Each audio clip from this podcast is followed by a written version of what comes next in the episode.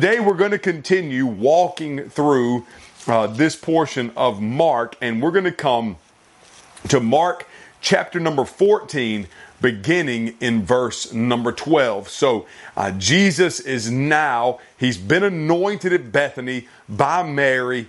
Uh, Judas Iscariot in his heart we have seen just the, the true nature of this man. Uh, now he has set things in motion to go out and betray the Lord Jesus Christ as he's made a negotiation with the religious uh, Pharisees and Sadducees, the Sanhedrin, for 30 pieces of silver to sell Jesus.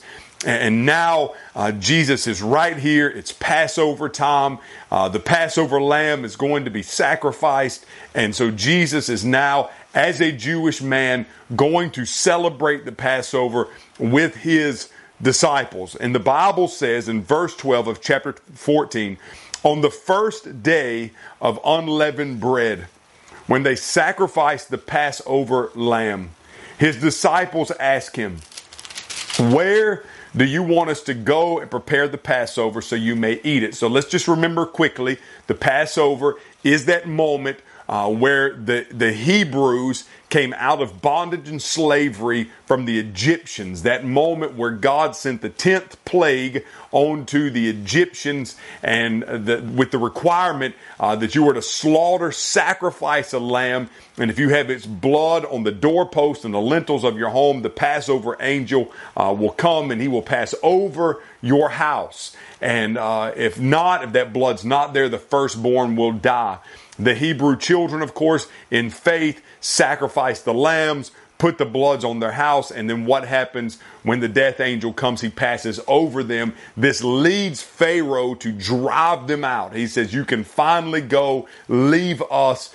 And they are set free from the bondage and the slavery of the Egyptians. And this is a commemorative festival that the Jews have every year to remember what happened that night. And so Jesus, being a Jewish man, is celebrating this moment, uh, this this really this Independence Day, if you will, sort of like the July the Fourth for us here in America, this Independence Day from bondage. And so Jesus um, the, the, disciples are saying to him, Where do we need to go? Where are we going to prepare the, fe- the, the, the Passover? Where are we're going to eat this together? And Jesus, in verse 13 of chapter 14, sends two of his disciples and he gives them very specific instructions.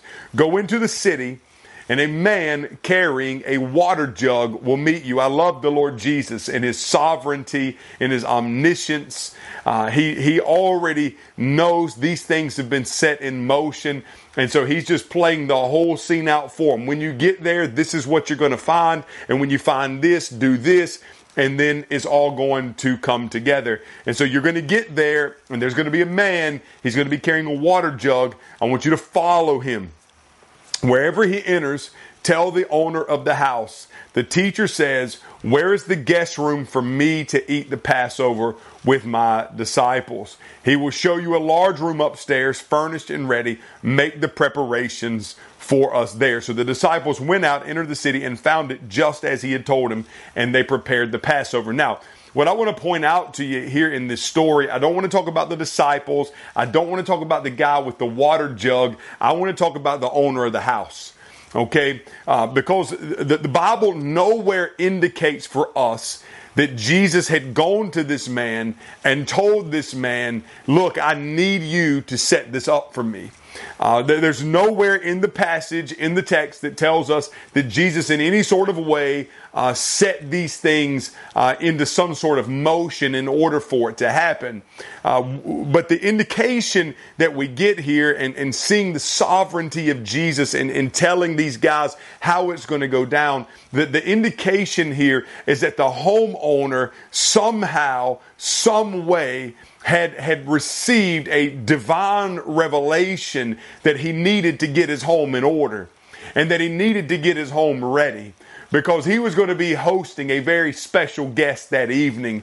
And the Passover festival that he was going to be hosting in his house was unlike any Passover festival that he had ever hosted before. This was more than just family coming over. This was just, this was more than neighbor coming over. This was more than friends from the synagogue coming over. This, this was a Passover unlike anything else because on this night, on this day, yes, a Passover lamb is going to be sacrificed and yes, you're going to be eating all those things in your house. But understand the Passover lamb of God is coming to your house and you need to make preparations and you need to be ready for him to arrive. And so the homeowner, once again, we see no indication that anything had ever been put in motion by Jesus, but the homeowner, uh, the way the text reads is, is that this guy put things in motion in order to prepare his home. His heart had been prepared, his home had been prepared. So now when the disciples arrive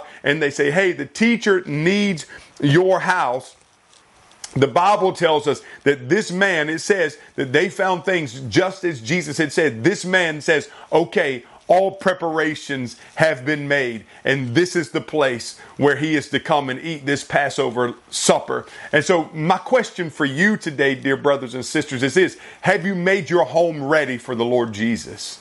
Uh, what are you doing to prepare your house for his presence? Now I'm gonna I'm gonna give you this in two ways. Number one, I'm speaking first of all as it pertains to your body.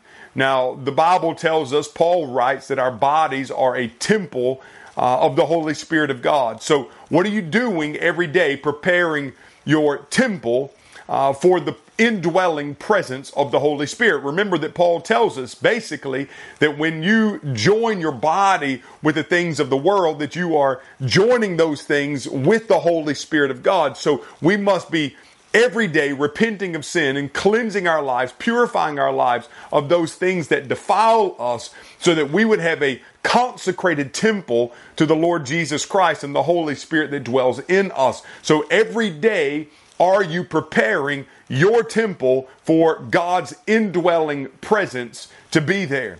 Uh, so I want to encourage you, dear brother and sister, to repent, to pray, to seek cleansing daily that He might take up residence in you. Now, the second thing is not just the, the physical or not just the, the, the temple of your body, but your actual home. Uh, friends, listen, you have a family. Uh, you have children, grandchildren, spouse living in your house? Are you making preparations for the presence of the Spirit of God to dwell in your house? Now, now, how do you do that? Well, you rid your house of those things that defile you, just like your own body. So go through your house, find those things in your house that would not be pleasing to the Lord. Stop watching those things on television that would not be pleasing to the Lord. Stop listening to the things on the radio that would not be pleasing to the Lord. Do all you can to prepare your house. That's what the owner would have done. Notice it's the feast of unleavened bread. They take all the yeast out of their house. They remove it all. They sweep it clean. They prepare the house to eat the Passover. And yeast in the Bible is a picture of our sin. So we must cleanse our homes for the indwelling presence of the Holy Spirit of God. So, are you making those preparations? You know, friends, I can remember uh, back when I was first saved that there was a moment in my life where I went through my house and I found an old Buddhist statue that I had bought on a trip to Japan. It was a statue of Buddha. And I had just gotten saved and, and I was going through my house one day and I just noticed that I had that little statue sitting up in my bedroom. And I thought to myself, uh, you know, that's a nice piece of cherry wood. It's cut into Buddha. And uh, man, I, I, you know, it was a souvenir. I don't want to get rid of that, but I realize it's an idol in my house. What am I teaching my wife? What am I teaching my children by having it there? So I took that thing, I threw it in the trash and sent it off to the trash dump somewhere. And, and guess what? Karma never got the best of me either. You know why? Because all that's foolishness anyway. Instead, friends, I prepared my house in many other ways. Prepared my house for the indwelling presence of the uh, of the Lord Jesus Christ. And I pray you're doing the same today.